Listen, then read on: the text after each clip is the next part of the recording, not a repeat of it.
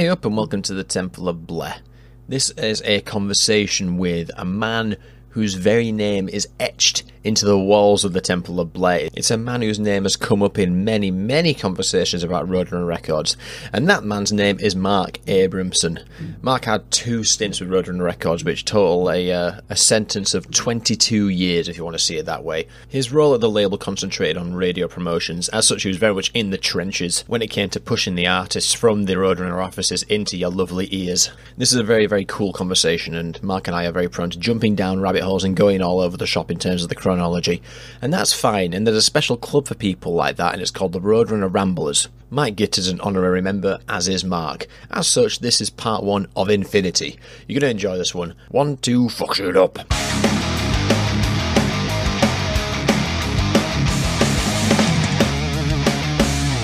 Aggregate across them all, and all roads led to you. Everything I was trying to figure out, like especially around the Type O Negative um, campaigns, like the Bloody Kisses campaign, things like that, things that I regard as really important to Roadrunner because the big thing is Roadrunner was a vehicle for such important things in metal and we're only coming to realize that now in like the in the wake of its its independent absence right?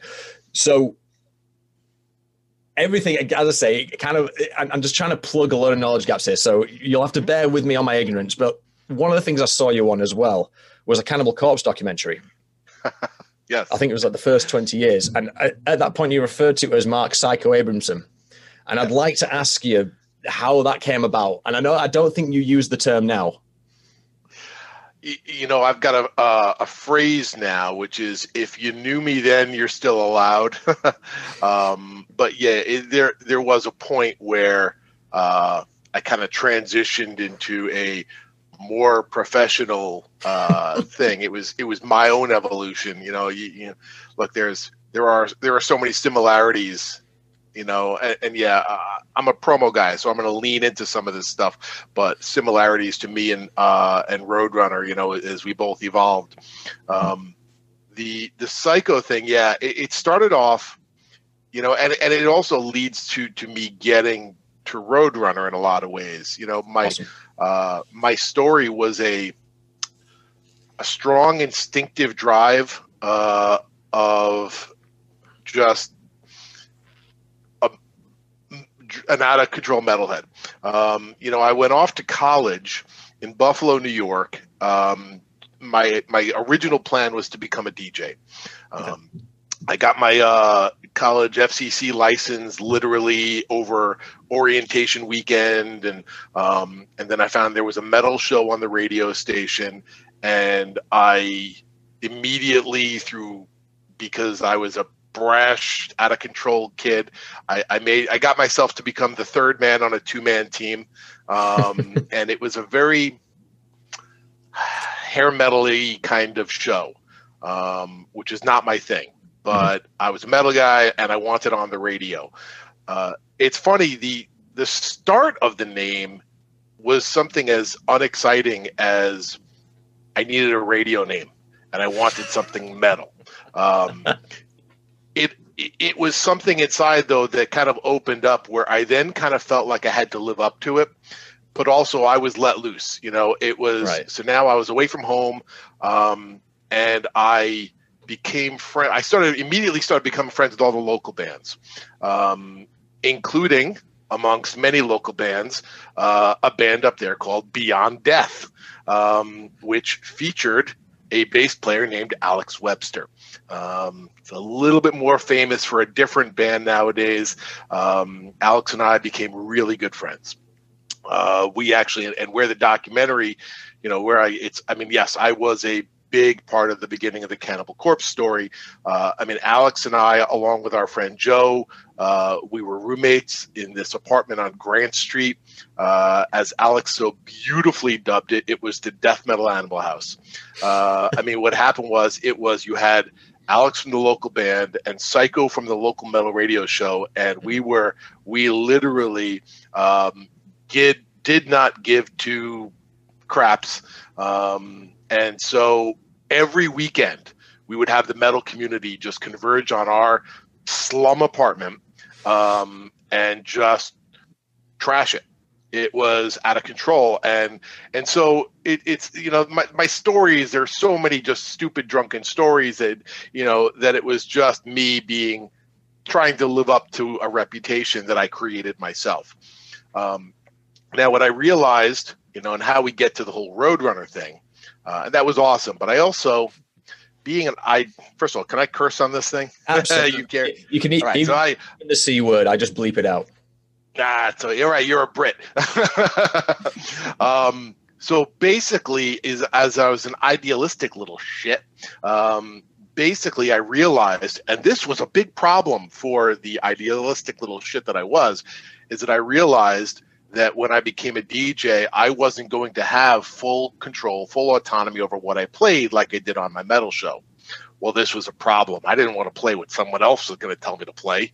Sure. Um, I was going to have to play some crap. This mattered.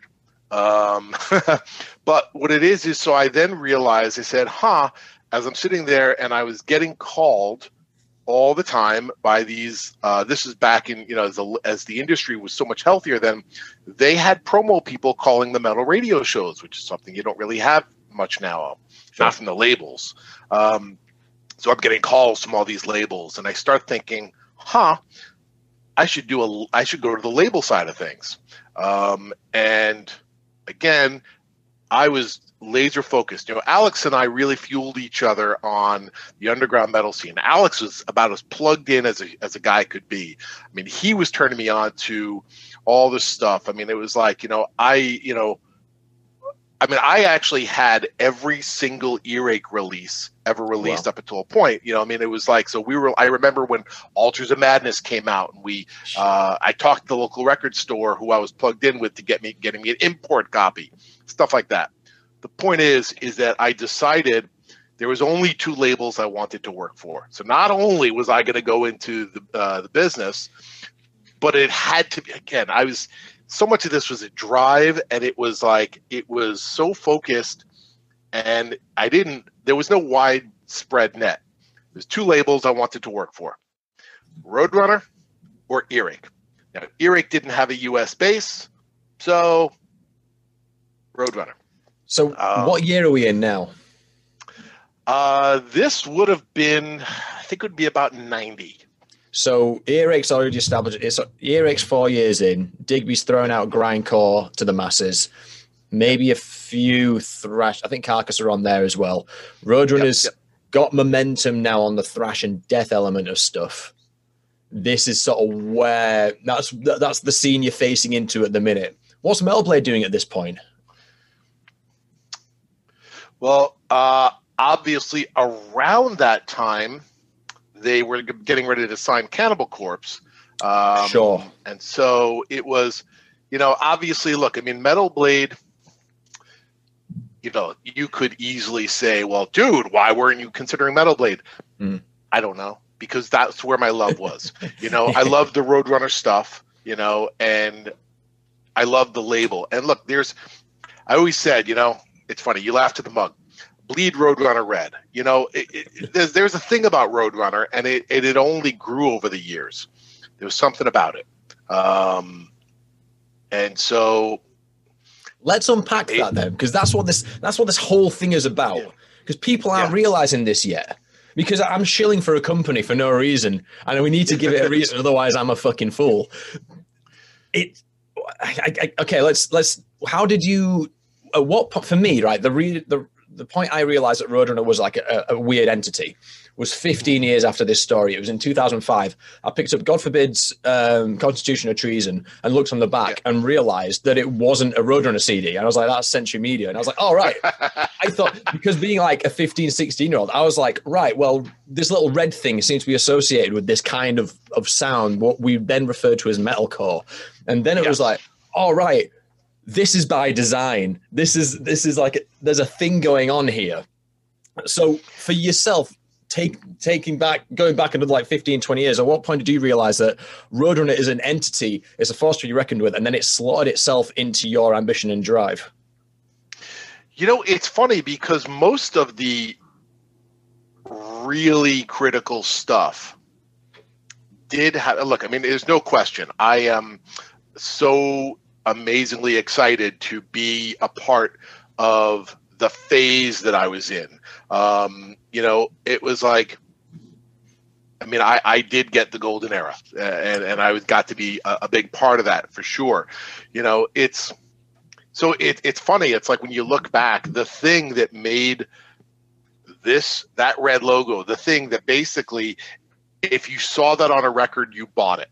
Um, so much of that actually did happen even after I'd gotten there. So it was some kind of, I mean, yeah, you had King Diamond, you had Annihilator. Um, and again, it's, you know, as we're sitting here talking about all the extreme stuff, um, you know, it's, okay, not to get a little bit too, yeah, you want this anyway, and this is fine, but it's all part of the big thing. I try to explain to these youngins nowadays that it's like you can only open the door once, meaning that now everything all this extremity is out there and that doesn't mean that there aren't great exciting bands uh you know breaking new ground there there are there's i mean always. But you know, when you look back and I sit there and bring up things like King Diamond and Annihilator and stuff like that, it's like that was metal then. Um, I remember, as we were saying, I remember when things like Morbid Angel came out uh, or Napalm Death, and as old bands as they are now, it's like that shit was mind blowing. It was like that was the first time bands did stuff like that. Mm-hmm. So right, so you look back and the great bands, I mean, Annihilator, King Diamond, stuff like that, which were some of the earliest stuff. Carnivore, um, you know, these are some of the earlier bands that Roadrunner was putting out. That was great metal, um, and it look it i don't think it hurt that i had a great relationship with the uh, promo person the girl who was calling me who's still one of my best friends to this day. Uh, she was the one calling me. And so, so you know, all this stuff binds together, and you know, just to, to kind of finish up the story of how I got there, just you know, to kind of is, and, and then it leans into it because um, it all flows together. You know, I it's funny just because I, I love telling. It's a little self-serving, but I love it. Um, you know, I decided that I wanted to work at Roadrunner, so I called her up and said, "I want a job. Give me a job." there are no jobs, kid. like, okay, well, I'll be your intern. Let me be your intern. Do You take interns? She's like, yeah, yeah, yeah, you gotta, you know, you gotta come in, you gotta meet with the the boss, you know. But yeah, yeah, we do interns. Uh, and I grew up on Long Island. She grew, she was living on Long Island, um, so it was like it was all local stuff. And uh, but I went in I, I, to meet, meet with Doug Keogh, uh, a name I'm sure you've heard. Yes. And I sat with him and I went, uh, I'm here for the job. And he looked at me kid, what what job? You're not here for a job. And I, one of the cockiest things I've done in my uh, number of years on this planet is I looked at this guy and I said, "The job you're going to give me after you give me this internship, and I prove that you need me." looks at me, laughs. He goes, "Okay, kid, you can be the intern. you got it. You got the internship." Um, but I was right. Uh, I because I, I put as I was I put all the chips in center of the table. I said, I'm going to make Roadrunner work. Um, wow. And then I didn't leave for many years. Um, was the it was the girl who called you yeah, yeah. Kathy? Kathy, yes. Excellent. Kathy's uh, it was the person, and and she and I drove in uh, from Long Island together because you know again we didn't live too far from each other, so we commuted every day. Um, you know, and you know there were she was much more of a accessible metal person. So she would lean into because I, I worked for her for in the beginning. Uh, so she would love uh, like like her big thing was you know, last crack was her big thing. Uh, she also, however, wouldn't touch Exhorder with a ten foot pole, and I still to this day will say that those two records are two of the greatest records that Roadrunner has ever released. Um, I was like, Slaughter in the Vatican, sign me up. Yes. So so we we complemented each other really well. yeah. Yeah. Sorry, um, I was just a diversion. Yeah, no, no, no, no. All good. It's uh. So so the the brand it evolved. You know, I mean, and of course, you know, look, Monte is is famous or infamous uh, or legendary. Uh, but there's a reason for that. You know, there was, and it's funny because there was all this other stuff happening at Roadrunner, but the stuff that put us on the map. Because when you look back, I mean, it, it, it's funny, and I know some of the stuff we'll get into, you know, is some of the other tastes and flavors of Roadrunner. They were always happening, but Monte tapped into some of this pivotal stuff. When you look at, for example, that crazy band from Brazil, um, Sepultura, yep. it's like it's it, it, You want to talk about putting us on the map, you know, mm-hmm. and, and that started it because, as you know, success breeds success, and once you start getting some of the great metal bands, um, then more metal bands want to be a part of it, and then it, it's so you get access to this, and then it, people want it.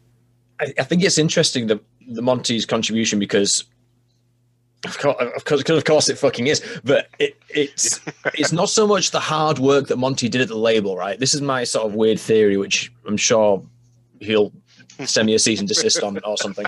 Um, but for me, it's like the, the interesting part of Monte's career isn't 87 onwards. It's it's like 82 up to 87. This is the thing that engages me. It's the Three Musketeers, him, Borivoj, and Don Kaye. And it's the networking within that, which I'm sure you must have been part of as part of the radio. The, was it a college radio or was it just radio? It, well, well, at the time, okay, when I got there, there was only college radio. Um, mm-hmm. You know, the commercial radio department uh, started later uh, when Cees had me started. Right. Um, and and again, idealistic little shit. He told me to go do this, and initially I said no. but that's. yeah, yeah. That's the. um... luckily, he looked at me and he and he basically didn't accept it, and he said, no, you're meant for bigger, better stuff than this. And it was so it wasn't like I missed an opportunity. He basically said, shut up, kid, you're going to do this. well, that's that's the case of leadership style, though. You probably just tapped in and went, this guy's idealistic. Tell him what he wants to hear. You're destined for bigger things. And you were. He would say now, uh, at 52 years old, he still wants me to be psycho. He still wants me to be that kid. He loved that. Um, and there's a good reason for that. It was drive, it was energy, it was passion. Um, I was ready to go through brick walls for my bands. Yeah. So, and, and that's that. a blue. That's a blueprint of the label itself. Really, I mean, this is the kind of the. I'm going all over the place, and, and that's cool because long form. Um, sometimes I think the reputation Roadrunner has, I think on the surface level, is there's some uh, dissenting viewpoints, usually from artists, saying you know that the deal wasn't too favorable. That there was certain things on the business side which didn't stack up for us, and I think what people tend to miss, and hopefully this is what I'm going to try and penetrate, is what people tend to miss is there's an entire operation behind the scenes which is operating not to make money, but take it a step further to make more metal that's what the Roadrunner buildings were inhabited with. It wasn't a there were charts and there were profit and loss sheets and things like that. But the end game for everyone in those rooms around those tables at their desk is to make more metal. And that's the whole idea. And I think Cees understood that as well, which is why we have psychos and it's why we have um, uh, people like Monte and, and, and Doug. People just fucking loved it. People loved the music. You know, it's interesting to to to address that. It's funny because yes, I listened for years to bands bitch about the bad deals. Mm-hmm. Um, and you know, as you and I before we started this, I told you, I said, I don't, there, there isn't any real negatives. Well, listen, here's the thing. I guarantee you that there are many bands that would disagree with me um, because they sign bad deals. Well, welcome to the music business, and I don't mean to sound callous, but my point is, is that was like the the model of the music business as a whole. So mm-hmm. it's not like Cees was out there raping or ripping people off. He was doing business as business existed. Um, now, and it's funny, and, and Cees is a businessman. Yep. Cees is not the guy who bleeds metal. Um, and that's okay what he did was because Cees wanted success all along. I don't say that as an apology to him. I say that as praise to him. He was a business owner who wanted a successful business. Yeah. Now, he's a music guy. His personal musical tastes are different, but what he did though was he he tapped in and he supported and and there are many business leaders that would say that their vision is the way it has to be and they'll try and and and shave the square peg so that it forces into the round hole Mhm. whereas instead i think what Cees's uh, genius was is he he did tap into this and he leaned into it and yes he was always trying to get other stuff to work as well but he he saw that this was happening he leaned into it and he surrounded or he built his company up with a passionate team because as I sit there and say I bled Roadrunner Red, well mm-hmm. let me also make it very clear you're right. The, it was a family and this isn't like I was the one who bled Roadrunner Red. I did, but every person in that room did. Every person there Mhm. was this was had this their version of of of me, meaning like they were the same their personality of bleeding Roadrunner Red. Um, Yeah. And we all we were like, oh my god, this is the greatest thing ever. Yeah. Yeah, I mean, it's, and we'll co- we'll go, we'll come into that in, in a lot more detail. I mean, the example which I float around in terms of like you mentioned, it was the it's a business. It is a business first and foremost. And when we talk about those deals, I mean, I, I did some maths in my head, right? And I was like, eighty three to eighty four, discounting the license the licensing arrangements that Cees had with everyone around the world, you've got about 15 albums, majority of which I believe are original signings. So no licensing deal, but you are dealing with the arts development and uh, some of the core foundational costs for production and things like that. Let's, let's assume it's a $5,000 deal each time.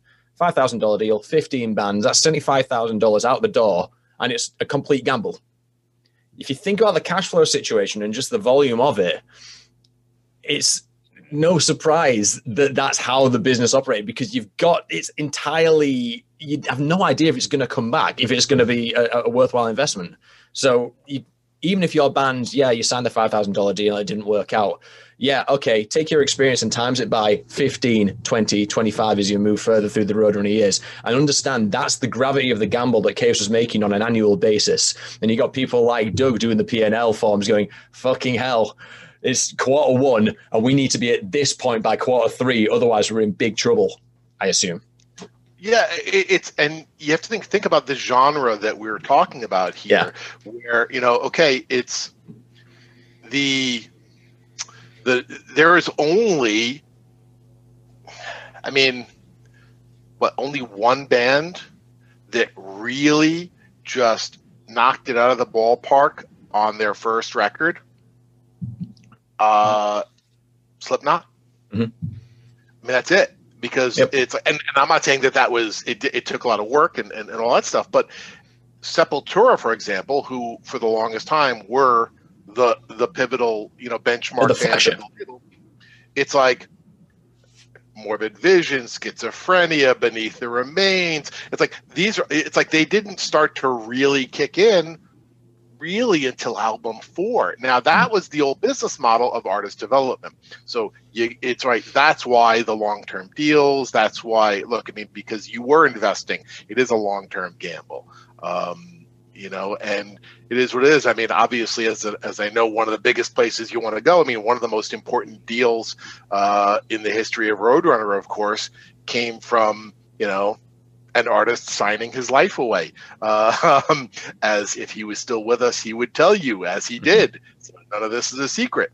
I mean, the reason we have Type O is because of Carnivore, which is because Peter was still under contract.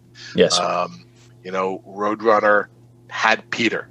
Um, and so you can sit there and say, now, I'd say it all worked out well. And yes, they're, they're fr- dear friends of mine, and I listened to them bitch for years about the bad deal. I'm sure there were aspects of the deal that were not good. I'm sure. I ain't the lawyer. Um, I wasn't the manager until now, when it doesn't, it, it, when it's a moot point. Um, so I get it. Um, Yeah. It is what it is. I guess my point about all this stuff is there's there's a veil which needs to be lifted for us to understand this properly and give it its proper due. And I think that's what the job is. And more importantly, putting us back into the chronology, it was a bit Wild Westy. So it's really compelling to me that when you walk out one day and go, I'm going to get a job at either Earache, I'm going to move to Nottingham, I'm going to move into a fucking um, a red brick 60s flat, or I'm going to go down the road and go to Roadrunner. It, it, that to me is, and again, it's about that drive, and that's another conversation entirely. Mm-hmm. It's, it's something it's something industry specific, I think, that that draws that out of people. But you've walked in, you've told Doug what's up, and you start the internship. So what's yeah. what's what's happening? Uh, have you this isn't done through Cees. This is done through Doug in his capacity as, as manager of the uh, that office. I imagine. Correct. Right. Yes. Okay. Uh, Doug was running it, and you know, there's there's nothing about the hiring of the intern that needed to be on Cees's radar whatsoever. Uh, Free labor. So I didn't meet him until you know after the fact. You know, sure. Just fine. It's you know layers. so when do you? So tell talk me through experience as an intern all the way through to getting the real job and then the, the, was there a different perspective once you were walking in as a paid employee or was it just part of the family by that point? Did the duties change? Well you know when i started it was right i was calling metal radio stations um, and that was this amazing realization where it was like wait i can call up metalheads and talk about metal for a living? I'm like how did this happen in life? Um, but yeah, so it started off simply as you know she would give me, and I would start off with the smaller stations and the heavier stations, the more extreme stations.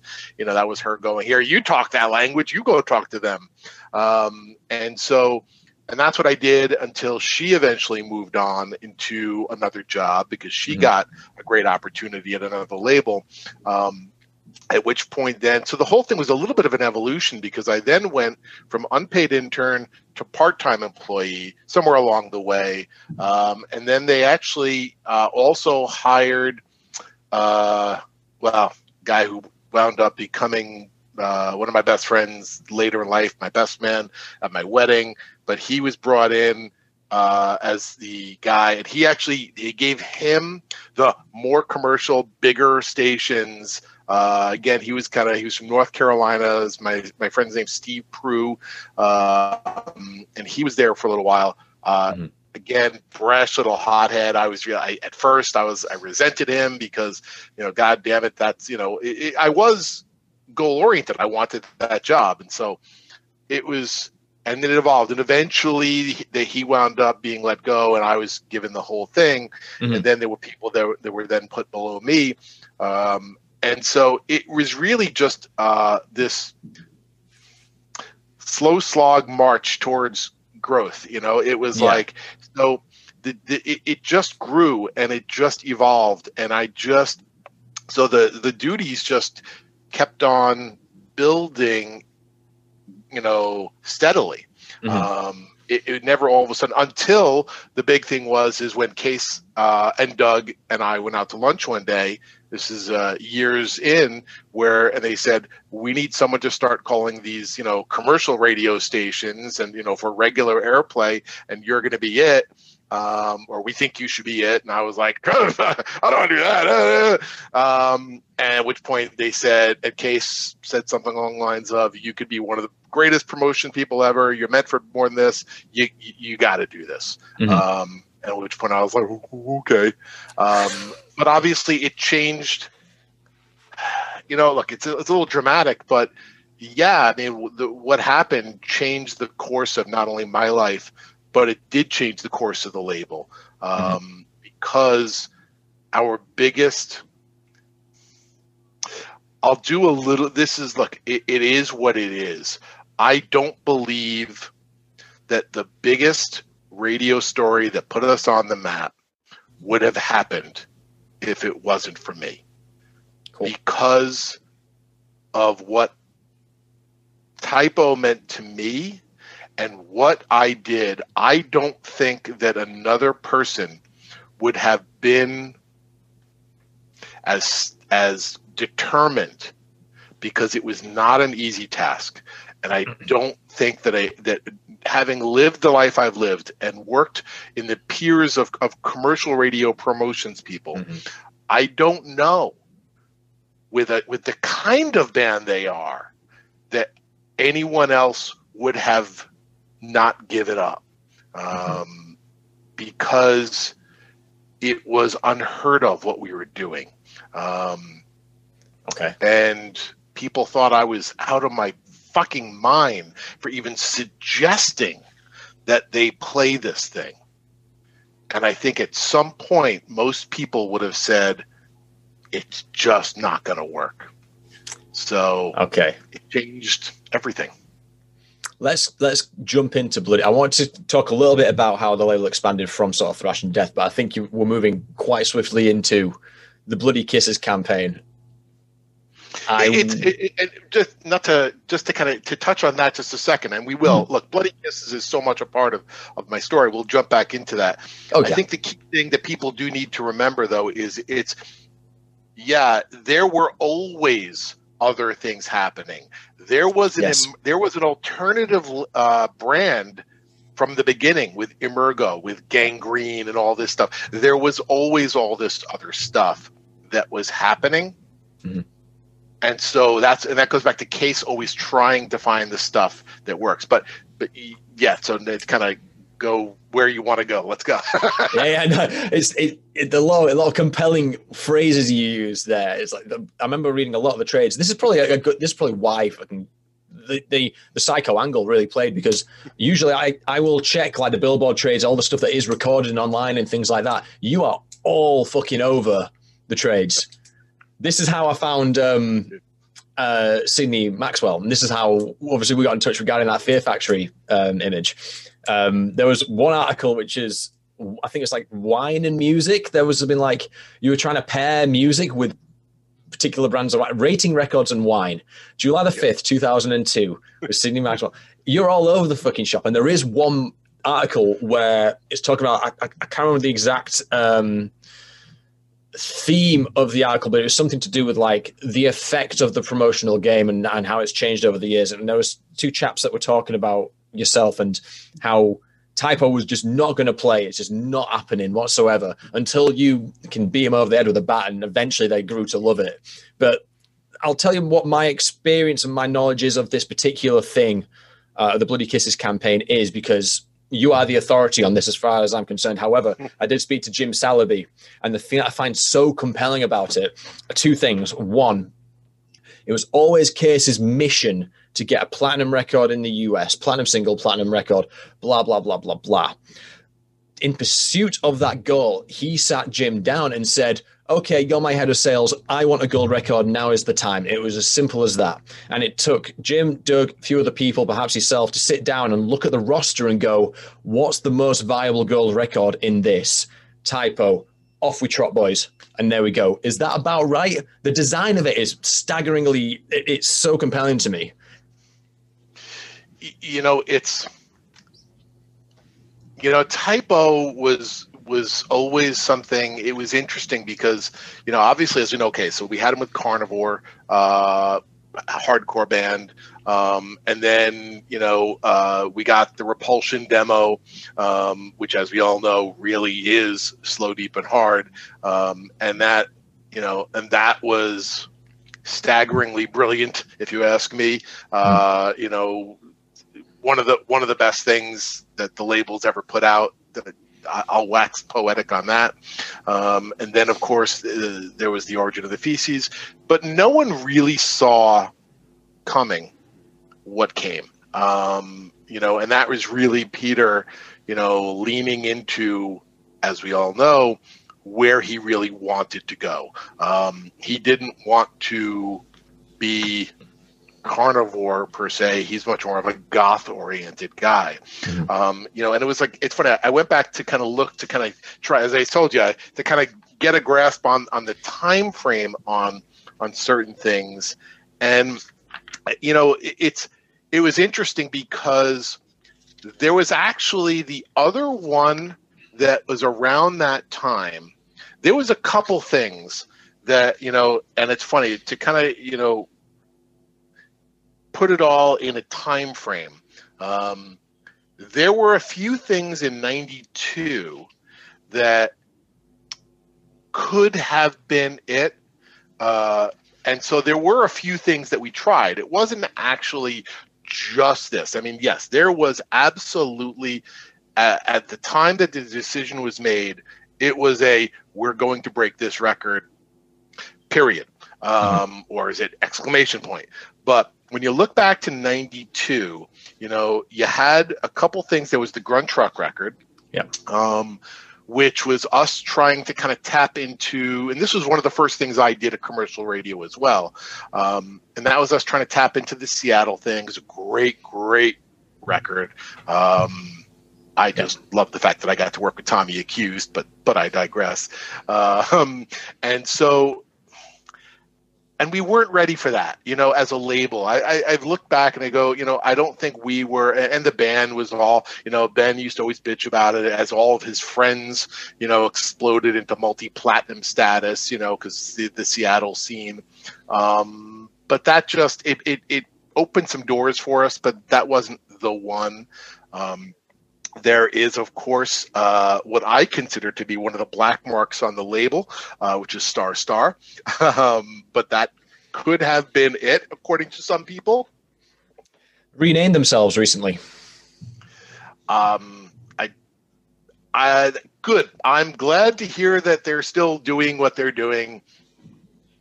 All good.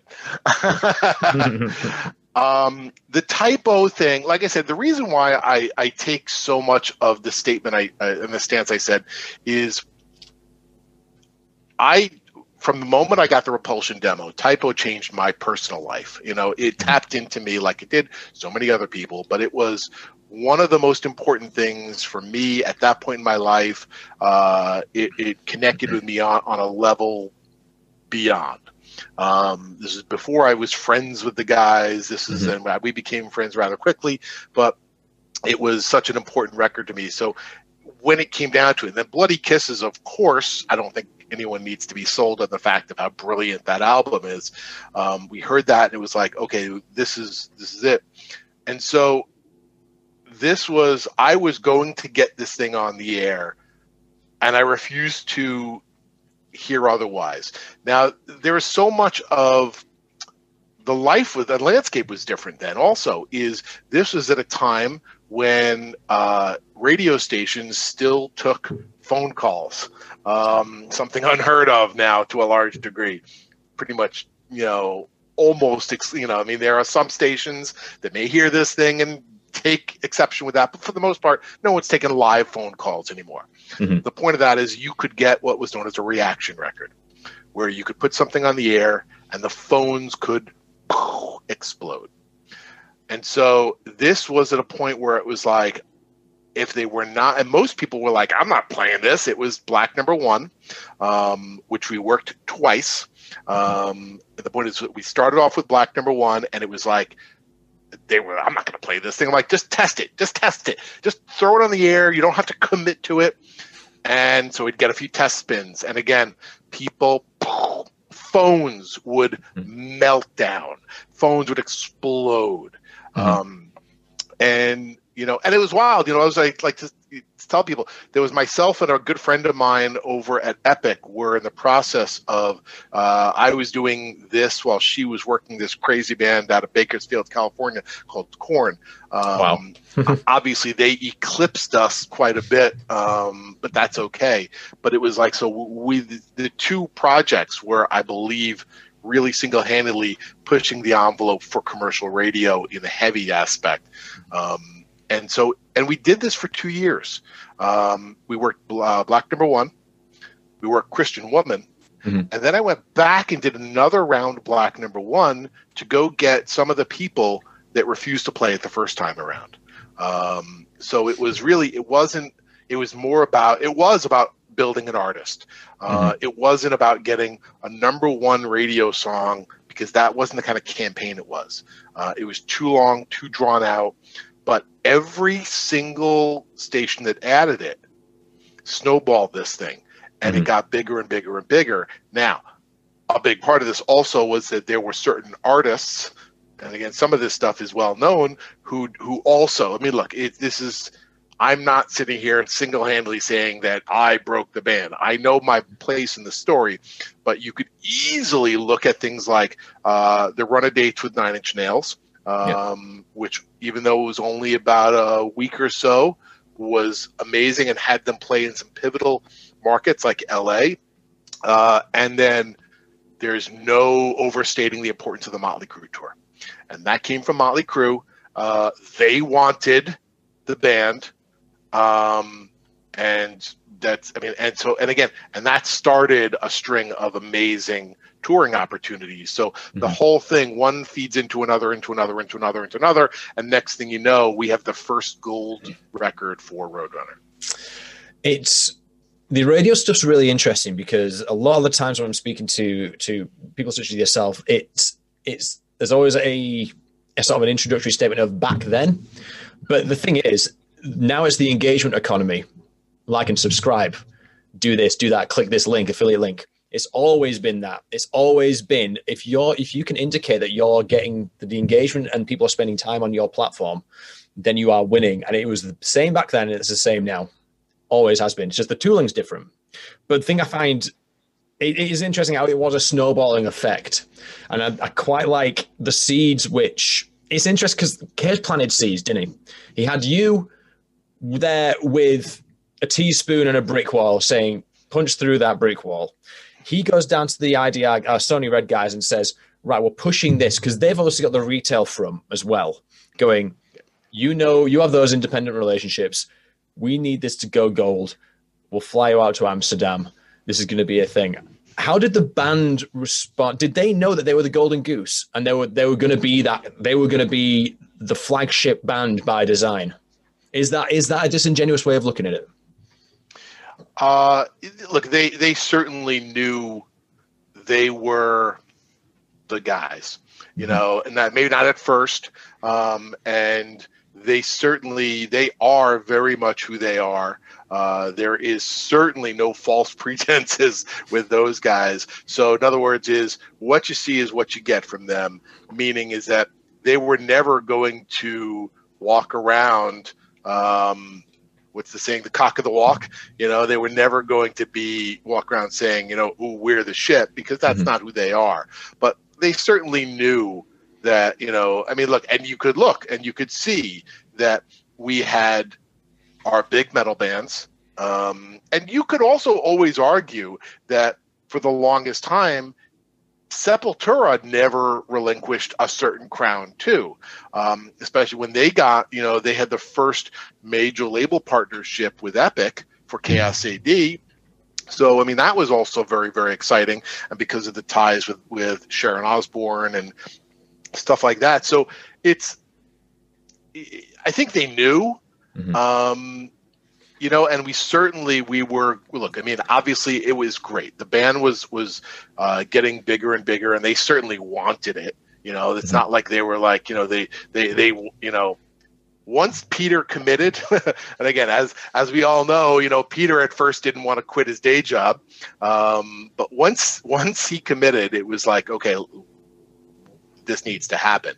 Mm. Um, you know, because I mean that's look, you know, half-assing it. Um, Taking a step back. Yeah, yeah. um, could any other label at the time have known how to deal with Type O like Roadrunner did? I know you're biased, and I know the answer is no. But I think this is this thing, isn't it? I, I agree, though, because um, Metal Blade wasn't set for the commercial radio stuff. Earache wasn't set, and they didn't have the U.S. backing yet. You know, eventually they cut that deal with Columbia, but they weren't set yet. Mm-hmm. Um, and so uh, the other ones at Century Media, um, you know, uh, Nuclear Blast, these guys were not doing like they weren't set for the mainstream success. Um, and then if you look at the majors, I again, I don't think that they would have stuck with it. I mm-hmm. think that they, you know, even if you look at something like I mentioned Korn, you know, who were groundbreaking, you know, as big and as mainstream as you may look at them now. Korn, you know, who uh, I, back to my last breath as well, um, as groundbreaking as they were, there still there is a certain uh, accessibility to them. You yeah. know, as heavy as it was, it was a groove, it was song based. That's the thing. It was Type O. You're talking about a band. That's the different thing, and that's where I think the the big mainstream entities would have had a hard time uh, committing to something as bizarre as this because that's the big thing is the song thing. Um, mm-hmm. Would write heavy but amazingly groove ridden uh, four minute songs with a hook. Um, Type O would write nine to 11 minute long epic sonic journeys. Um, that's not radio. that's not an easy thing to sell. And and the edits horrible because they couldn't not be. Lose How do you take a 9 minute long song, make it 4 minutes and have it not be an incomplete thought fragment? Um, we did the best we could and obviously there was great success with it, but it was like yeah, so I, yeah, I'm biased, but no, no one else could have done it. Yeah, it's it's it's a beast unto itself. Uh, when I maybe it's just the way that people learn to communicate sort of after the fact, right? When I, when I'm showing Type O to people who aren't really into metal, I call it sex metal because it is kind of like it occupies that. It's it it's not. I can see why people would object to it in a, in a not object to it, but like I can see why the majors would take objection to maybe pushing it as far as Roadrunner did, simply because it's somewhat taboo the subject matter is a little bit more um, crass than maybe what they're used to, even in an underground sense. Um, but that's kind of the appeal. I can see why it resonated with yourself, and it's the same reason it resonated with me. The first one, I, the first O record I bought was uh, Dead Again um, in 2007, and I saw them at Wacken that year. And it wasn't until I started this project where I was like, let's go back and see what the fuss was all about. And then it just fucking kicks me right in the teeth. Maybe it's just like there's like an age cynicism with myself as I've sort of moved out my twenties, which it, maybe it got its hooks in or something like that. Um, so the goes gold. Alan Becker decides he doesn't want to fly over to Amsterdam, but he sends his, his minions to go over for the party. But not not to interrupt, but you know you, hmm. you said something though uh, that also I think is important. Sure. In that you know you talk about the content matter and being whatever taboo or whatever. Cees definitely uh, was certainly not afraid of controversial subject matter. Um, he he enjoyed a certain amount of controversial subject matter. Um, you could easily look through our catalog and see th- times where we we tapped into that. Um, and so the idea of going with something controversial, whether it be sex or a severed head on a Brujeria record mm-hmm. or stuff like that, um, you know, absolutely is something that Cees would, would get a big grin about. He liked a certain amount of that. So, uh, yes, there are certainly some people that would, and, and I know 2021, everyone's afraid of anything controversial, mm-hmm. but we would lean into it. Absolutely. So, have you heard the Apple Knockers Flophouse story? Uh, I have not. I will send you that. This is case in do. 1965 or 1969. This is like this is perhaps the genesis of his um, understanding that controversial is good. Um, so how is he? I, I was I was uh, present at a dinner uh, where there were three of us that went to a Hooters uh, as he was considering opening up one. Um, and uh, so uh, he, I, and someone else went to went to Hooters for dinner to go and experience the the whole thing. Um, not obviously, not much came of that. So, um, how are you celebrating the record going gold then? So the SoundScan um, details come in in case everyone gather around, we finally hit the milestone. Alan Becker's minions are off getting shit faced in Amsterdam. Um, how are you? How are you celebrating?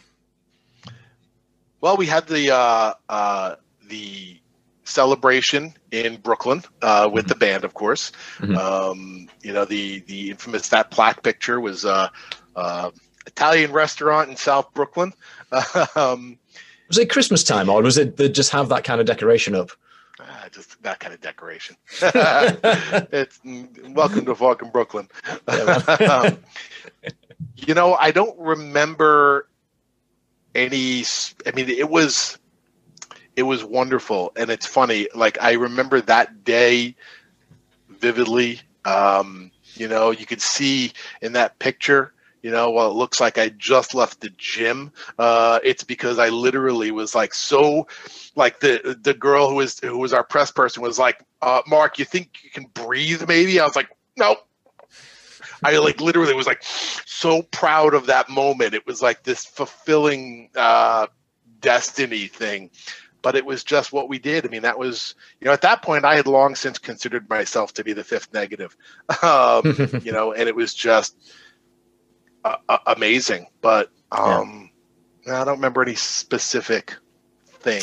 let's let's sort of unpack the where the label was there for at. So this is the milestone moment. This is where if Cees hadn't if Cees wasn't considering the prospect of a metal label viable at that point, he certainly fucking was once he got the gold record.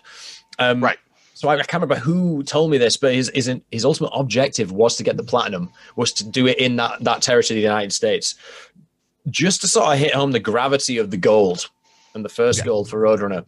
What is so important about the United States as a market compared to the rest of the world? Maybe it's some, not something you can quite comment on because you're a US operation and you yourself you're a US colleague. But why was that important to Cees? Because Roadrunner had had gold by that point, just through different channels in, say, the Netherlands, the Benelux area, and things like that. you, you can't deny the importance of the American market on the musical uh, uh, sphere. You Mm. know, it, it's such a huge market. It's obviously economically, but also it's you know there are there's so much uh, to the U.S. of being you know the it's like the hub. Um, I mean, yeah, you could easily look at. I don't mean to. I mean, y- you can certainly look at certain places around the globe that have been, um, you know, birthplaces of earth-shifting, you know, musical things. You could Birmingham, England. I mean, I don't need to explain the importance of Birmingham, England. Liverpool, England, another one. I, I don't need to explain. So there are certain things. Seattle, you know, you Mhm. could look at certain uh, uh, things that come out of certain areas, but overall, you can't deny the importance of the the scope of the U.S. market. Um, and the importance of us getting that gold record was, and it was beyond just money. I mean, it was, of course, it's money, but it's beyond just that bit of profit. It legitimized us as a label on the mainstream playing field. It allowed us to be taken seriously with all the majors because at the time, independent labels were not allowed to play in the same playing field as the majors. And this allowed us to play in that game. That's the fucking soundbite. Yeah. I'm a promo guy. Hey. There's- and it's so important, dude, because this is something uh, that people will be sick of hearing. Well, my 10 listeners will be sick of hearing me saying, but this is why Roadrunner is so important. It was a disruptive force. And in the space of innovation, technologically, culturally, socially, the, the, the word disruption is the big word.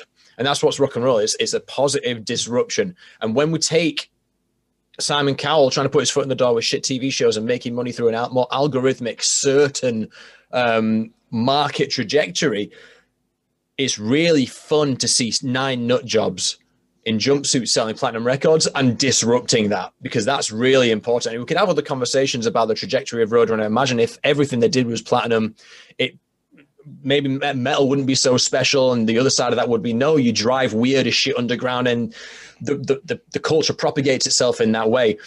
But that's the thing, isn't it? That's why Roadrunner is so special because it was a vehicle of disruption for the wider status quo.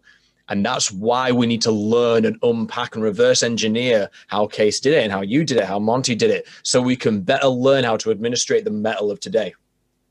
Well, here's the thing you have to also remember is that Slipknot, as earth shift as they are, and they are, period, end of story.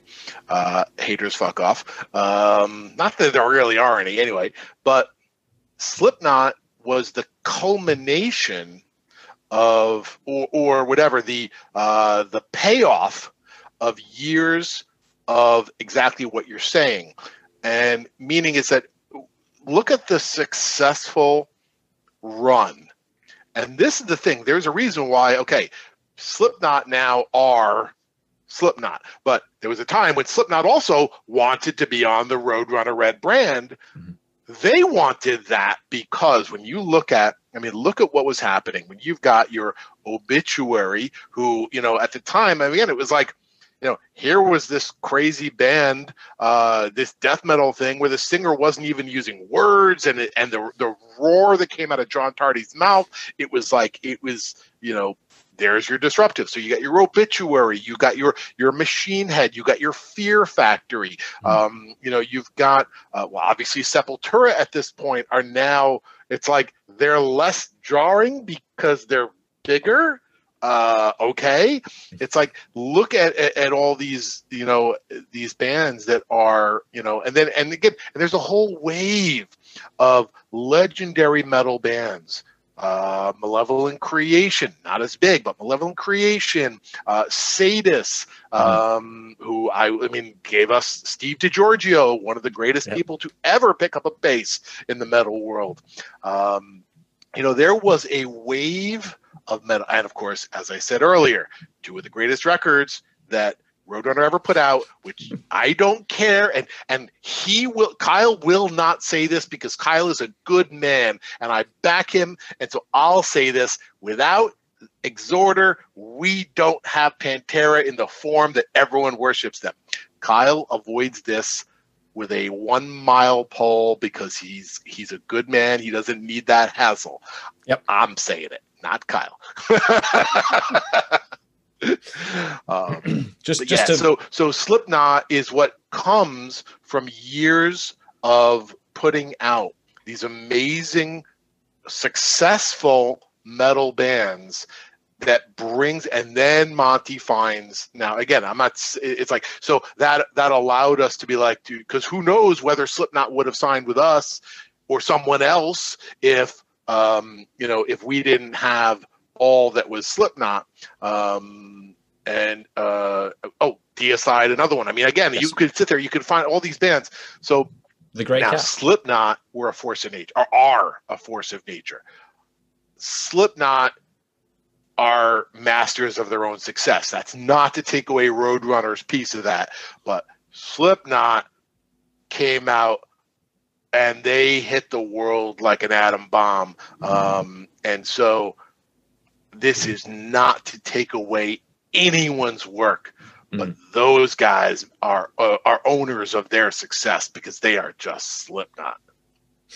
Oh, totally. I mean, there could be an entire conversation about the culmination of attitudes, work, and understanding potential also was a prelude to seeing them and going, yes, as opposed to seeing them and going, not viable. Nine members? No way. This is too fringe. You know, there's they, they all work in sim um, in symbiotism. Sim, is that word?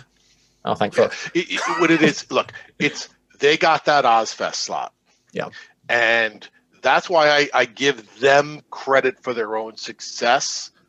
And again, that's not a diss on any of the co-workers at Roadrunner at all. I state that emphatically.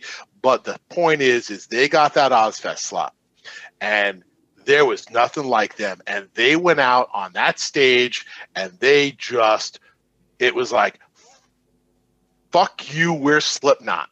And it mm-hmm. was like, you pay attention to us. And they came out there and they stole Ozzfest that year. They stole freaking Ozzfest.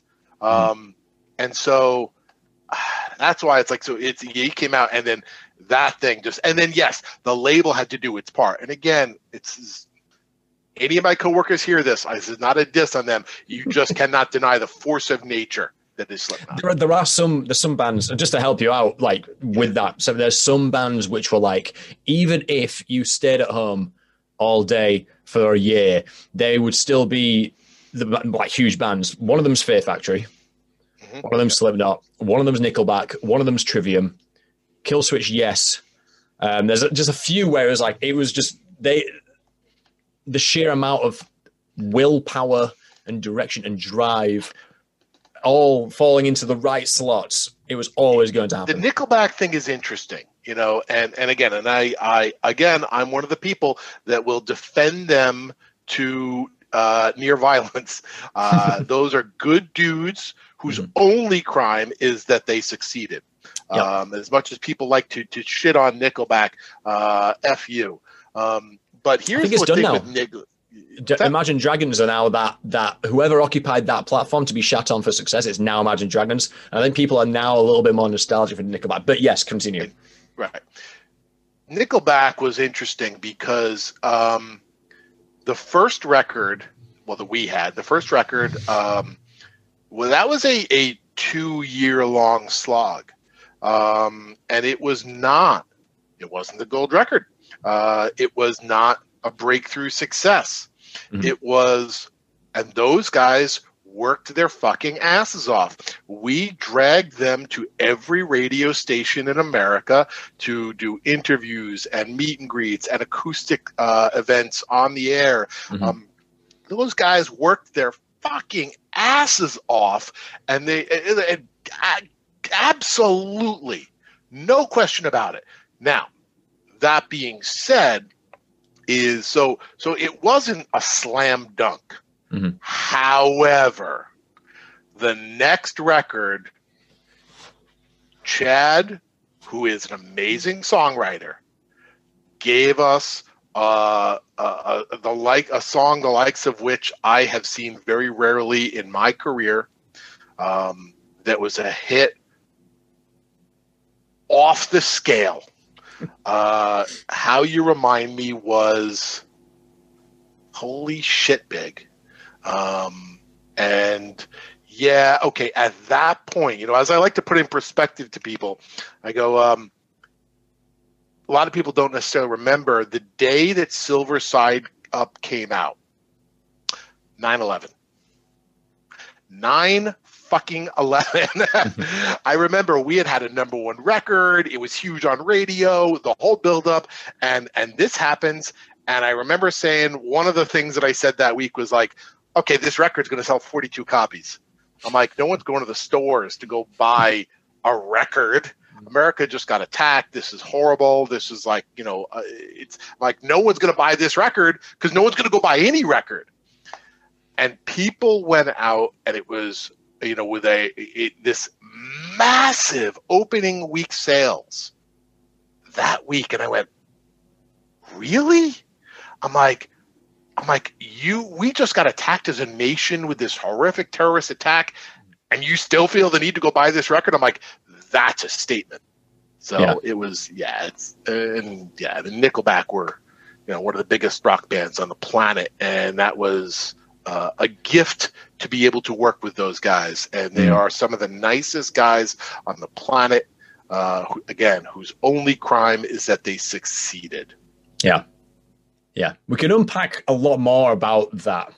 Yeah. But we have skipped over a bit and it's, it's Yeah, yeah, it's a, we're we're pinballing. Oh, I love it. I love it. This is this I live for this shit. This is so good. Yeah. I was going to say, you thought your biggest problem on 9 11 was coming out the same day as the new Slayer record. honestly, that's not the case. right? Exactly. Yeah. Uh, All right. Let's let's bounce back to 1991. Yeah. So you, you are in the role. You're yes. doing the thing. You're, you're you're interfacing with the thrash and the death. But there becomes yeah. there comes there's two things I consider to be a bit of a catalyst for the label at this time. One, Cees instructs Monte yourself someone. He communicates it in some way, saying we need to move away from thrash and death. We need to expand. And then there's a second thing that happens, which is SoundScan. And I think those two things, like in, in unison, created a market of alternative music, which is where Roadrunner sort of state its claim or tried to for the next sort of nearly 10 years. How did you feel about that as as a heavy dude, like as a guy that's you know looking at what Earwig's putting out and uh, you know having a, a, stake in the Cannibal Corpse story? Were you thinking, "Fuck, we don't want to get involved in this fucking in this plaid shirt shit"? It, it was okay because first off, like I said, is you know the Emergo thing pre-existed me. You know, I mean, it was like the Emergo thing you know? You, so there Were, even when i walked in the door uh, in the little independent label seven people in a room that we were all sharing one computer um, yes that's the, the stone age that we existed in. Uh, you had to sign up for computer time. But anyway, you kids i used to walk uphill five no anyway. Um, the point is is that um, so there was always a certain flavor of that there. And there was always, when you look through, you know, so there was always stuff, whether it be, um, you know, a Dog Eat Dog, a black train jack, uh, the third mind stuff, which was really, you know, very different. Mm-hmm. Um, you know, so there was there was always these attempts, and I think that my attitude was always like, whatever. You go play around with that shit. We got the the the meat and potatoes here is the metal stuff because that was obviously what we were, mm-hmm. and so. Uh, and there was so much awesomeness. You know, I think it's funny. I, I always I have to go back and remember. Like, I mean, in '92 we had the Biohazard record. I was trying to remember yes. the year. You know, that was another one where we were attempting. I mean, it was all this stuff: Biohazard, Gruntruck, um, along with your fear factories, your obituaries. Um, so we had all these different flavors of metal that this other stuff was like a little side dish. And because of, okay, we need it for me and who I was, Psycho from Roadrunner, I was the guy. I was the metal brand, whatever. So the thing is, is they would get, they would bring in another radio person mm-hmm. to do that stuff. Because and so yeah you could easily say that i was pigeonholed. Okay. I was happily pigeonholed you know uh, for the longest time you know. Mm-hmm. I, I, didn't i never really cared about wanting to be a part of that other stuff. And they could if we were growing enough they could hire someone else. And there mm-hmm. were uh, there were all modern rock or alternative promo people over the years um, was a Carolyn Wolf. There was a Tom Gates. Um, there were these people that came in and and great. I mean, I was thrilled to work side by side with them. Uh, I've got nothing but amazing things to say about every single one of them. And I was also happy that they were there to work that shit. there you say, what did I think? Uh, you go work that shit. and so it was, it was all good. I was the master of the metal world. yeah, the king of your own domain. Uh, so exactly. where? Yes. Do am I putting too much credence in SoundScan for affecting the output? SoundScan changed the whole business. Um, you know, but I think the reason it helped us is because I think the world got to see how how much validity metal had. Mm. Um, you know, I mean, some of these bands I got to now walk around and and show people, oh, you think this stuff is stupid little underground shit? Well, look how big it is, mm. you know. And so that's the way I always looked at it because my whole sales pitch was always these bands are doing stuff to a level that the that these radio bands are not doing and you're not giving them credibility. Like for example is is there was the time when i tried to take sepultura to commercial radio um, you know with a non-english speaking song Ratamahatta because uh, it was like the most like groove based and whatever. Yep. and, and no it didn't really work but i got some airplay. But the point is is i got to walk around to people and say look, you're playing radio band X who's selling 42 copies. Well, look at Sepultura who are selling hundreds of thousands of copies. And so it, it allowed us the proof to say, look at what's real. Look at what's yeah. really happening on the street. You can't deny your listeners what's happening on the street. So Listen, I looked at it as something that helped us. There's um, it's it's interesting. So when Roadrunner started in '81, it was on the strength of Bertus distribution in the Benelux area, and it was all the, the the vibe was essentially everything was tipped off to Cees. It was like by a guy called I think it was Dirk Van Hoofel, I think his name was, if I remember my research from um, three or four months ago. And he's the guy that would say to Jan van der Linden in Cees, right, lads, we've got a lot of imports for this band, fucking Battle Axe. You should be selling that. That's where it is. And it's interesting because that's the spark Nielsen comes in and validates the spark, and the gold record is the ribbon that makes you go, yeah, this is a totally that's the trajectory, that's the story arc of metal in Roadrunner being an appropriate vehicle for success. That's just sort of like in my head. That's that's how the story sort of pulls together.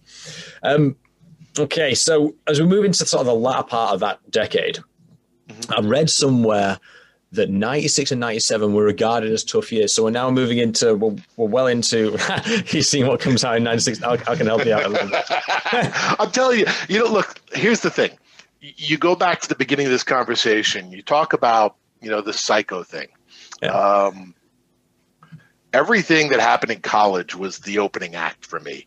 You know, I was let loose when I came back to New York and then got into, you know, the New York – industry and uh, you know expense accounts and and just and and us all fueling each other yeah dude i i was out of control. So i remember so much but you want me to talk about specific years and stuff? That's why i print this shit out because I, it's like it gets a, it does get a little fuzzy in there about which is which. Mm-hmm. uh, i burned some brain cells but yeah yeah, yeah.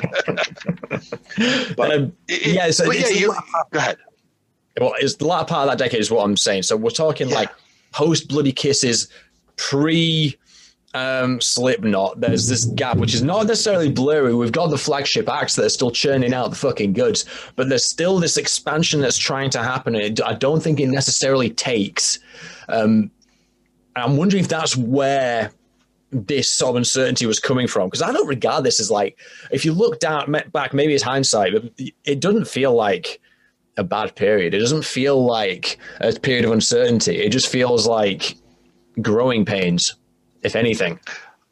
Absolutely. You know, it was, I mean, there was a lot of cool stuff that we put out, uh, a lot of cool things we tried. Um, you know, there was a whole journey we tried with uh, and again it's and as I, I look back to, to get my years you know you're right because when you look at like 94 to 96 that's when you started to have things you know you had um, uh, okay, that's when Black Train Jack and Dog Eat Dog hit. But that's also okay. You also had Die Monster Die, which was yes. a big attempt for us at modern rock. But also that's when we had a little bit more of the, the uh, a rootsy AAA thing with Kevin Salem and Blue Mountain. Yeah. Um, and so you know there was again, and there was always these tries. Again, when you go back years before, when you look at the last crack thing, you know there was always these projects that we were trying. Um, and this goes back to what I was saying about Cees being a businessman, in that you know he wasn't pigeonholed in that I need to be only metal. No, no, no, no. He wanted a successful music label. Um, all good. You know, God, God bless him. You know what? Without that drive and without that desire, we wouldn't be talking today. Um, exactly, but yeah. so he was always trying different things. Um, I mean, and and then you look through this stuff, but yeah, when you, but we were still on a tear with the stuff that kept us fueled. Because again, you can pull out all these records that happened and then Frontline Assembly was in '94, you know, and that was a great record. Although to mm-hmm. me that that seemed Roadrunner anyway, even though it was more techno. It was like it was so aggressive, um, yeah. you know. But it's like then he, you look, and we are still doing the Third Mind stuff. Um, you know, the Moon Seven Times came out, so you, eh, but that was not new. I mean, we were still doing all that uh, kind of you know that electronic, you know, alt alt stuff. Mm-hmm. Um, you know, but 95, you look at me, 95, you had demanufacture. Um, so and you can't overstate the importance of that record.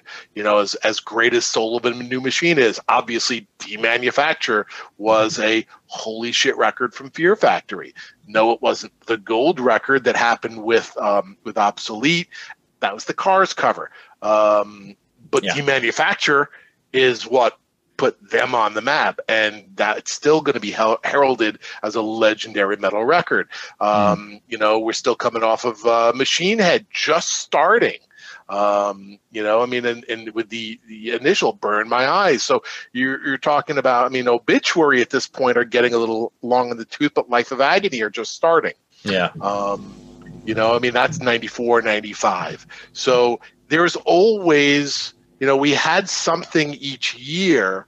Um, and, but yeah, okay, you can look and see, and, and you're right. When you brought up that point about was this a, a tough stretch? You're right. There weren't that many big records, but there were records each year Hmm. that when you look back, the Roadrunner fans look back on fondly and say, yeah. Um, I guess you got to think know, of it as a like- working day, right? So, like, if you take all your working hours within those years, I guess then you can have some nostalgia for the early- early '90s when then something gets hit out of the park. It's like it's it's the catharsis of all that work. When you have the flagship flagship acts that are carrying through the latter part of that decade, it's kind of business as usual, and anything else is an admin overhead. I guess. So maybe when people think back on that, or maybe I don't want to speak for people, but there are, I'm sure you're about to allude to some which didn't quite make it through. So, for example, um, Ratos de Parao, which is, I believe it's, it was a Brazilian, I think that was Roadrunner Brazil for a bit, which brought in a lot, which didn't go very far, I don't believe. Garage Fuzz, Screaming Mother, loads of like ones that we don't hear about these days. Which R- may- RDP, man, I, I loved RDP, but look, there's no question. RDP is is about as simple to understand as it gets. Sepultura, um, meaning Sepultura brought them to Monte and Mhm. said, "These are our buddies. You should give this thing a try." Um, it's a fucking great record. Mm. I still go back and listen to that record. Those those two records that we put out to this day, Yeah. they're great records. Now, right? Did they did they blow wide open? That's but you know what? That's the thing about labels are is that you go into each thing with different expectations yes. you spend accordingly. Um, so, so, for example, is you don't spend on an RDP like you're going to spend on um, a Sepultura. You know, Yeah, sure. yeah, they're both from Brazil. Yeah, they're both aggressive, but one's going to get the A level budget and one's going to get the C level budget. This is the true. this is like the, the the dark art of A&R though, isn't it? Because Yeah. as provocative as Brujeria is, you do understand that it's an underground record by design. And therefore its its potency is usually in in the packaging and is it's not going to go too far because well, I, I, that's that's disingenuous. It went far in that in that what it is is done really well. However, you're not going to push it like Type O Negative because you're going to hit a lot of roadblocks on the way, usually pertaining to the front, uh, the album cover, the rotating members. It's not quite got the same product viability as say a Sepultura or a Type O Negative. And again, that's the dark art of A&R, trying to spot those things and understand, well, what's the number? How many hours are we going to put mark on this? Brujeria was fun and a pain in the ass because I loved working it because we had to sell that story. Mhm. The problem is is the story was not the true story. Meaning is that in the beginning they were Mexican criminals. We were not allowed to say who was in the band we had to sell the fact that Monte was thrown into the back of a car with a bag over his head, taken to an undisclosed location, forced to sign the deal. Like it was a whole press release. It was like we were selling the story. We were selling the shenanigans. yeah. And that was fun, but you wanted so badly to be like, dude, you should care because look who's in this fucking band. Mm, mm. Couldn't say. Now we know who's been in the band, whether it be Dino or you know uh, Shane or whatever. It's like, but it's it's at the time. So that was fun, but it was a pain in the ass because you really wanted to just be like, dude, you gotta. You got a thing here. Yeah, I didn't know that it was like everyone was anonymous back in the day. First record, everyone's anonymous. Wow. I know they had, they had the, the, the aliases, but I didn't know it was like, I didn't know you couldn't find out who they were unless you really tried. W- word got out, but yeah, yeah, you had to work for it. Do you remember a band that's escaping me now in terms of a name? Shit, what was it? Toy Shop. I didn't work it, but I do remember it. Again, it was like they didn't really have me work too much of the super alt stuff. Um, the, I didn't expect point, you would. It, it, well, it was interesting because there was a point around. It was around '97 when I left the, um, mm-hmm. and then I left for three years, and then they put someone else in my chair, a guy named Joe, friend of mine. Um, he was a little bit less pigeonholed, and again, that's you know that's more of a shot at me than anything else. But yeah. that's okay. I'm, I ain't apologizing for nothing. Um, and so, and then when I came back, you know, so he did some a little bit more of the uh, the gray area stuff, mm. and then it was funny because then when I came back three years later, it was funny. I uh, the job that I had left, I still remember it was I was at TVT working with Sevendust, right. um, and there was a demo that was floating around the business, um, and we amongst everyone else got it, and it was what I called a Bush ripoff band, um, and that of course was was Nickelback. And I was like, dude, we should totally sign this. This is great. They sound like Bush. Mm. Um, and it, it, turns out that no one was going to sign them but Roadrunner because Dave Loncao uh, really had the inside track on that, and so I was able to come back for the setup of the first single, "Leader of Men," yep. for Nickelback, um, and so and then obviously that just changed everything because from there on, not only did Nickelback change the label and take over everything between Nickelback and Slipknot, but then that also started us in beyond, I mean, not viability, but beyond success in the mainstream rock world. We got Theory of the Dead Man from that. Mm-hmm. Uh, and it was like, and on and on and on and on. Um, and so I really, it's like I was always kind of left out of the alternative thing. The problem problem was that I didn't care because I was mm. so happy. I, w- I had already succeeded in my dreams and my goals and was continuing to. Yeah. Yeah. So it was all good.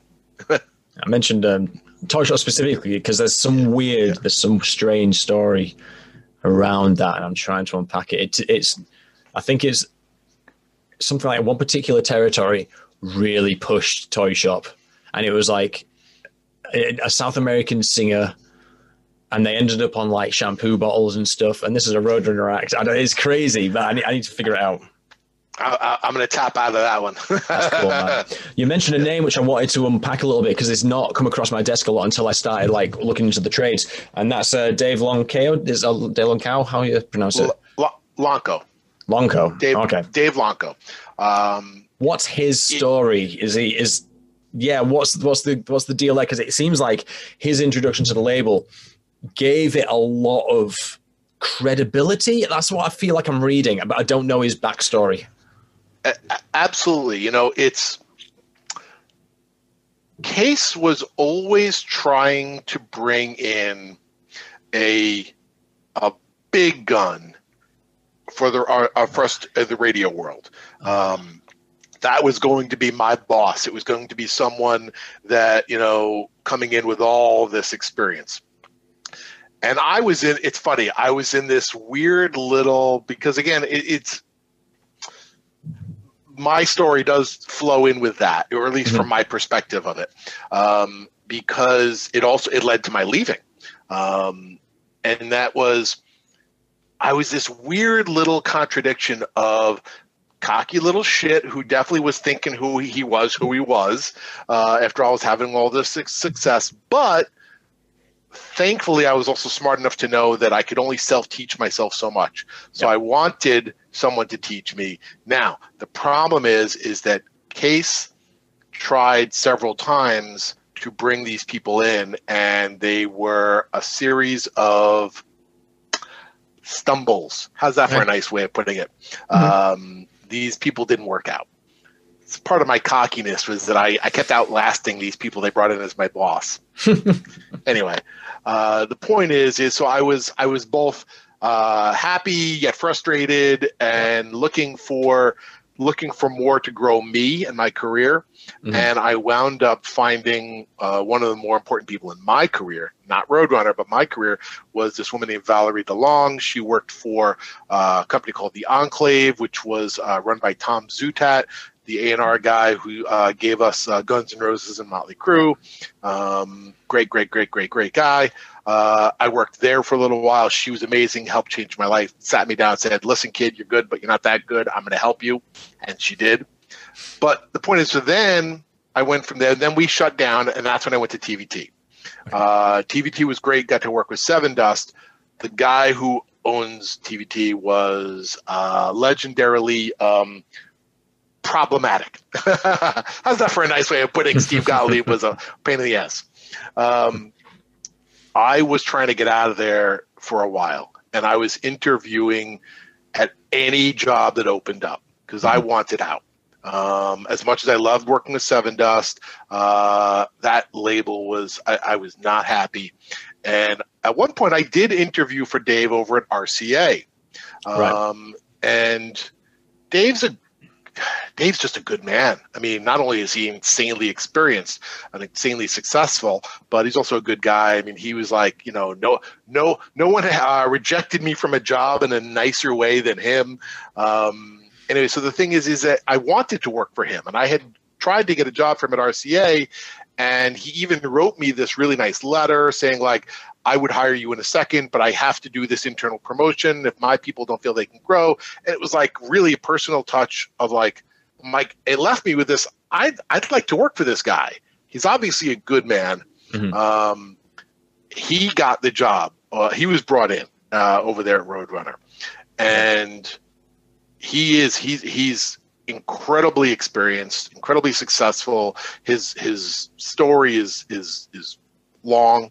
Um, and then it turns out when Joe was looking to go to Columbia Records mm-hmm. to go get a great opportunity for him, it was funny. He had called me because my goal, it's funny, my goal had always been that I was going to, I was always going to go back to Roadrunner. I had this whole vision, I had the whole thing laid out.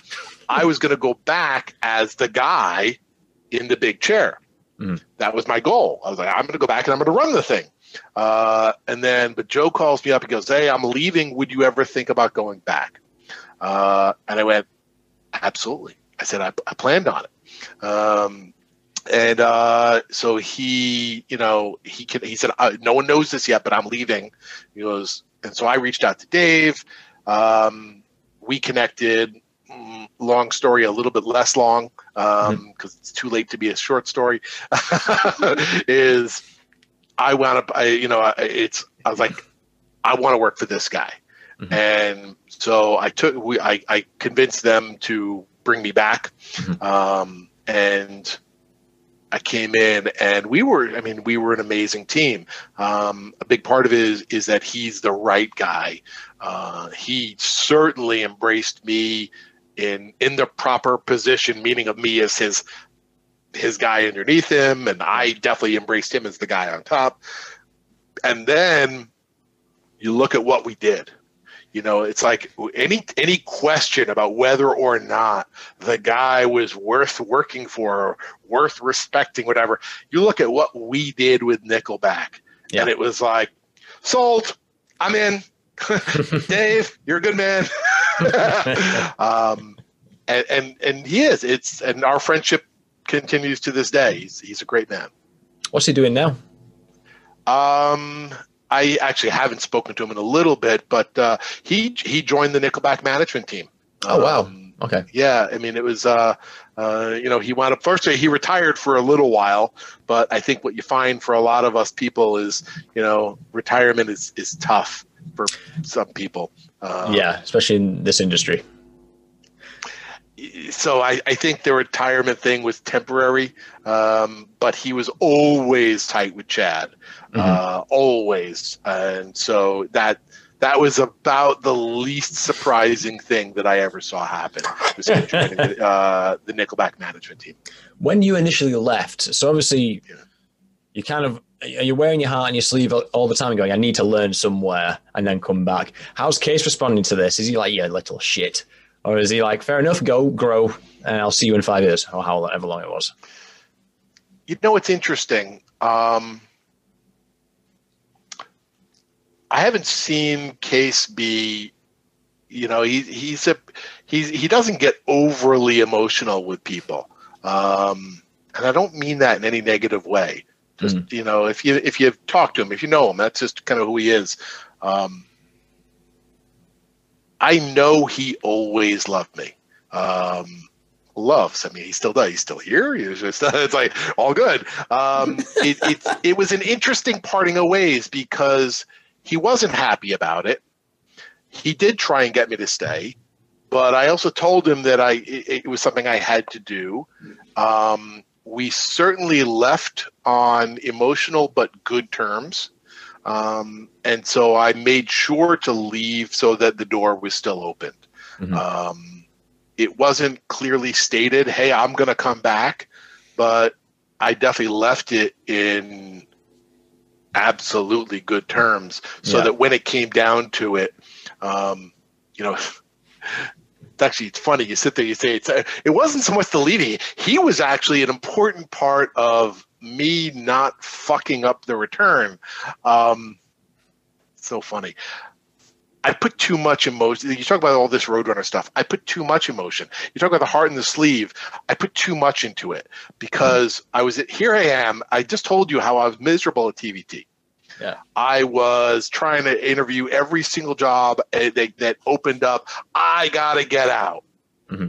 And I told you about my goals, about the whole. It's like I overthought the crap out of this. So what happened was is I had reached out to Dave and said and I and I said, "Hey, let let's talk. I hear you're going to have an opening. Let's talk." And he goes, "Okay." We went out to dinner, he and I, and he was like, "So," and, and I was dancing around it, and it was like. He's like, so why why are we doing why are we sitting here? Why are we talking? I said, I don't know, dude. I said, I need to feel if this feels right. Like I didn't even come in for the clothes. it was like I just kind of is, you know, hey, we're we're courting, you know. Look, mate, you ate pizza with a knife and fork. This isn't going to fucking work. And, and and the thing is, it's funny because I they then come back and everyone assumed that this was the was it a fait accompli. So they make an offer. It was all just kind of like talk, like, hey, hey, hey, here you go. You should come back. And I, of course, put way, way, way, way, way too much emotional baggage on this. And I put myself into an emotional little uh, traffic jam where I basically said, I, I, wasn't convinced yet that it was the right time. Uh, and so I actually, I actually said no. Um, because obviously, if it didn't feel right, obviously it was wrong. Sure. So I had accepted uh, a new, uh, new, like I accepted to stay at TVT, and then uh, they called, first off, Jonas, uh, who, again, when I started seven people in a room, Jonas mm-hmm. Who's a name you've heard, he was the marketing guy. So he, like, we, we go back to, like, you know, um, we, he and I actually, our first interaction was actually when I was in Buffalo at college radio, but that's a whole right. other thing. Um, where where he had to explain to me that King Diamond wasn't going to actually give me the prize that I had won at college radio. Uh, but that's a whole other thing. I want to hear everything. I'm going to say, let's save that. Yeah. Um, and so he calls me up and he's like, what the hell, dude? And again, it was like, and he basically goes, I'm calling up to reject your no, which is what I was like. But the thing is that I'm sitting there and I was just like, now I'm sitting there like, I'm a mess. And, and, and, and Cees wound up reaching out to me and being like, Mark, what are you, what are you doing? come back, come back. uh, and then it was like, okay, jackass. what are you doing? I'm like, this is what you want. What's wrong with you? Um, and so obviously I came back and uh, it was. Yeah, I was in college radio. My my they did a contest where King Diamond was supposed to go to was it uh, the Universal Studios or something like that and go along with like the the the tour. I don't remember which record it was. It was whether it was Abigail or them or whatever it was, whichever. Mm. Does it matter? No. Um, but my and it was like and it was a whole big thing and, and my it was like the if you ran the state the contest on your station and if your winner your listener won then the listener and a guest and uh, dj and a guest got to go do this. It was big big contest. Mm. um, and uh, i think i don't think that anyone actually got him to sign off on it. King um, Right, i'm not 100% on that part so i will not go in writing on that. But all i know is is that um, Kathy had to pass this off to her marketing guy, Jonas, who then calls me. Uh, the uh, poor college kid who is living with the bass player of Cannibal Corpse, who was, uh, you know, scraping on uh, our the res the beer can from our parties to buy food for each week. So then they call up and said, uh, so listen, uh, here we're gonna write you a check for like five hundred bucks, uh, and the winner. I'm like, like, is that okay? Now it's and it's funny, and I'm like, I'm like, I scored big, woohoo! Now, it, and it's of course Roadrunner got off easy because Sure. they saved all this money. Um, and I still, and it was funny. So I got, I wound up getting a job, and Jonas would for years be like, "I want my money back." I'm like, no. so yeah, so Jonas and I literally go back to before when I was in Buffalo, but I digress. But yeah, no, it's a good story though. I do like. Um, how are you doing for time? Uh, let's go another, you know, 10, 15 minutes. Let's do it. I wanted to. I don't think we're going to get to the the full end of all these questions, which is totally totally fine. Hang on. I'll edit that out. I, I, I'm, a, I'm, a, I'm a rambler. What can I say? Oh, dude, I'm I'm all in for this shit. Sorry, I'm just making sure that no one's needing my attention particularly quickly. No, as long as you're going to do that, I'm going to do the same here. Yeah, I'm technically on the on the clock, so. But it's been Yeah, quite me weak, so too. it's all right. Yeah, that's cool. Hang on. This is where I look at the waveform and I see that I'm editing bits. Wait, and let's see what Monte sent me Oh no. real quick. Symphony is the new medical alert system from CVS Health. This 24/7 Stupid YouTube thing. Now I got to sit through a commercial for eight, seven seconds. Bear with me. This could this could be so good. It came from Monte. Yep. I've got an email from Mike, Varney, and Kathy. That's me. no, I sent not. this. La- I sent this to him last yeah, last night. Oh, I kill all the white people.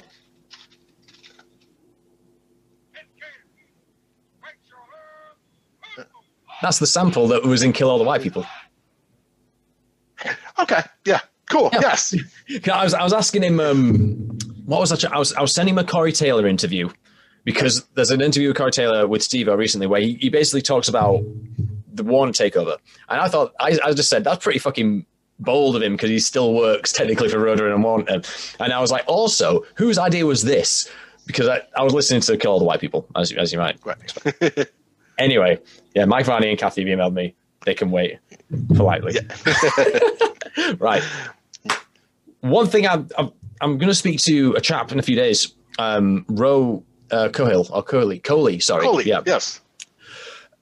The impact, and this is like a marketing and promotional question, and we'll try, well, let's make it the last one because I think that this is something that is worth unpacking because it's very, it's got a very strong relationship with the UK branch of Roadrunner, the street team stuff.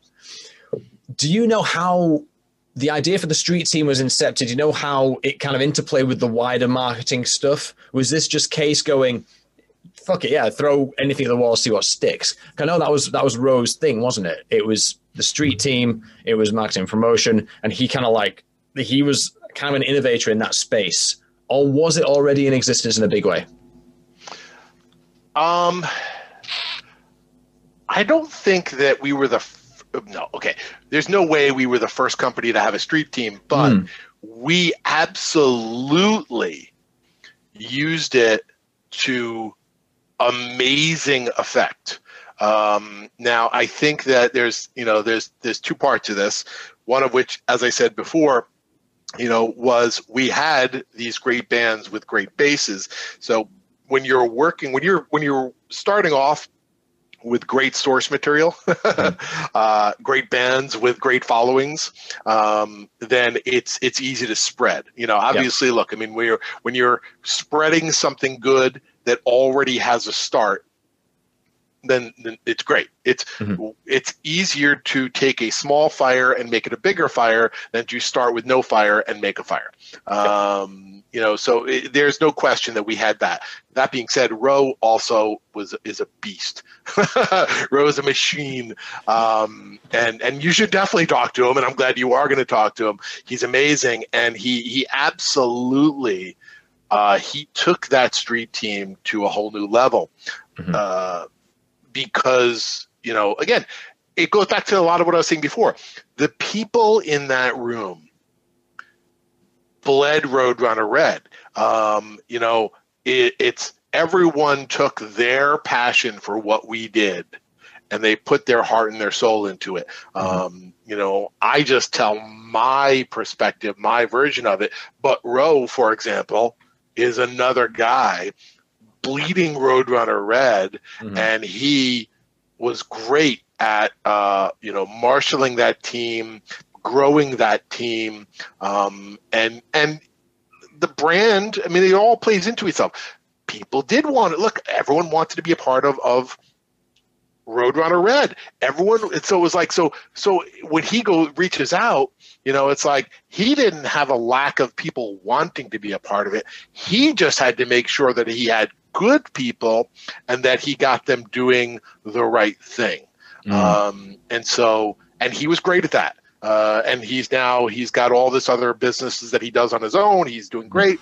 Um, but that was definitely a big part of it. And again, because so much of what we did couldn't count on and couldn't get commercial radio airplay, which was such a big part of it. We Roadrunner was so much of, of a street entity, so Yeah. much of, of a uh, a reality based entity, and we were proof that you could survive and thrive as a metal label without just getting the mainstream commercial airplay, which honestly is a gamble anyway, Mm. because it's expensive, and if it doesn't pay off, you're in the hole.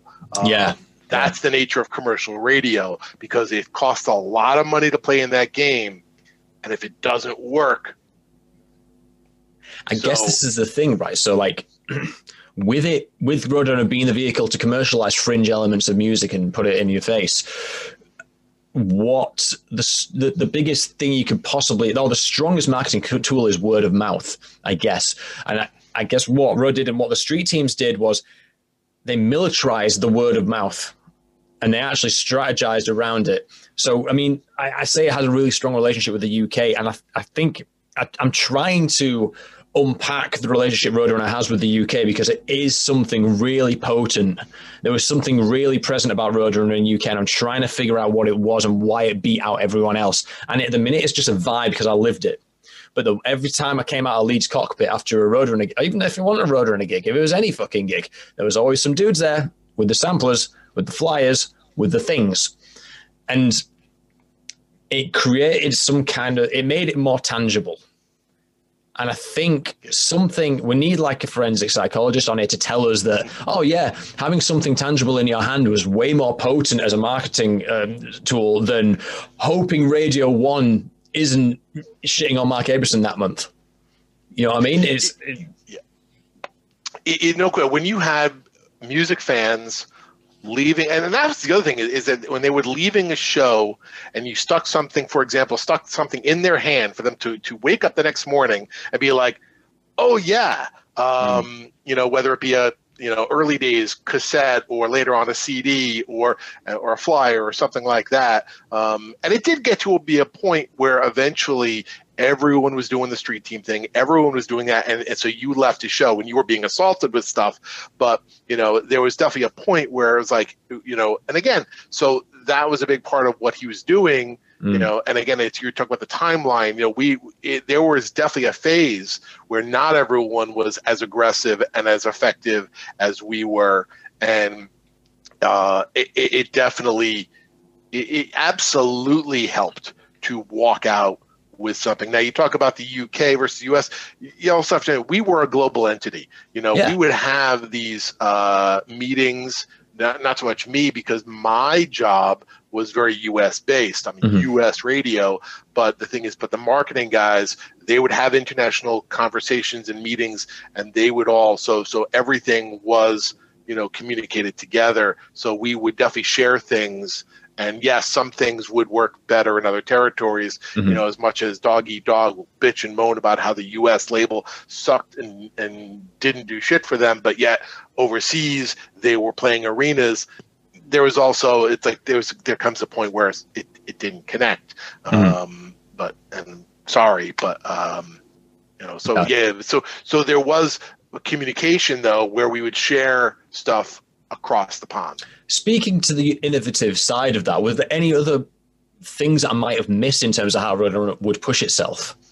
I know that I've seen quite a lot. Like there's some like advanced kind of promo, like there's a Chaos AD promo, like film where there's some interviews and things like that. Was there anything else that I've, I'm missing the boat on? I, I, I think the street team's a massive part of it, and obviously the radio campaigns were also a huge part of it, especially in the way we contextualize it in legitimizing the label. I'm just wondering if I've missed anything.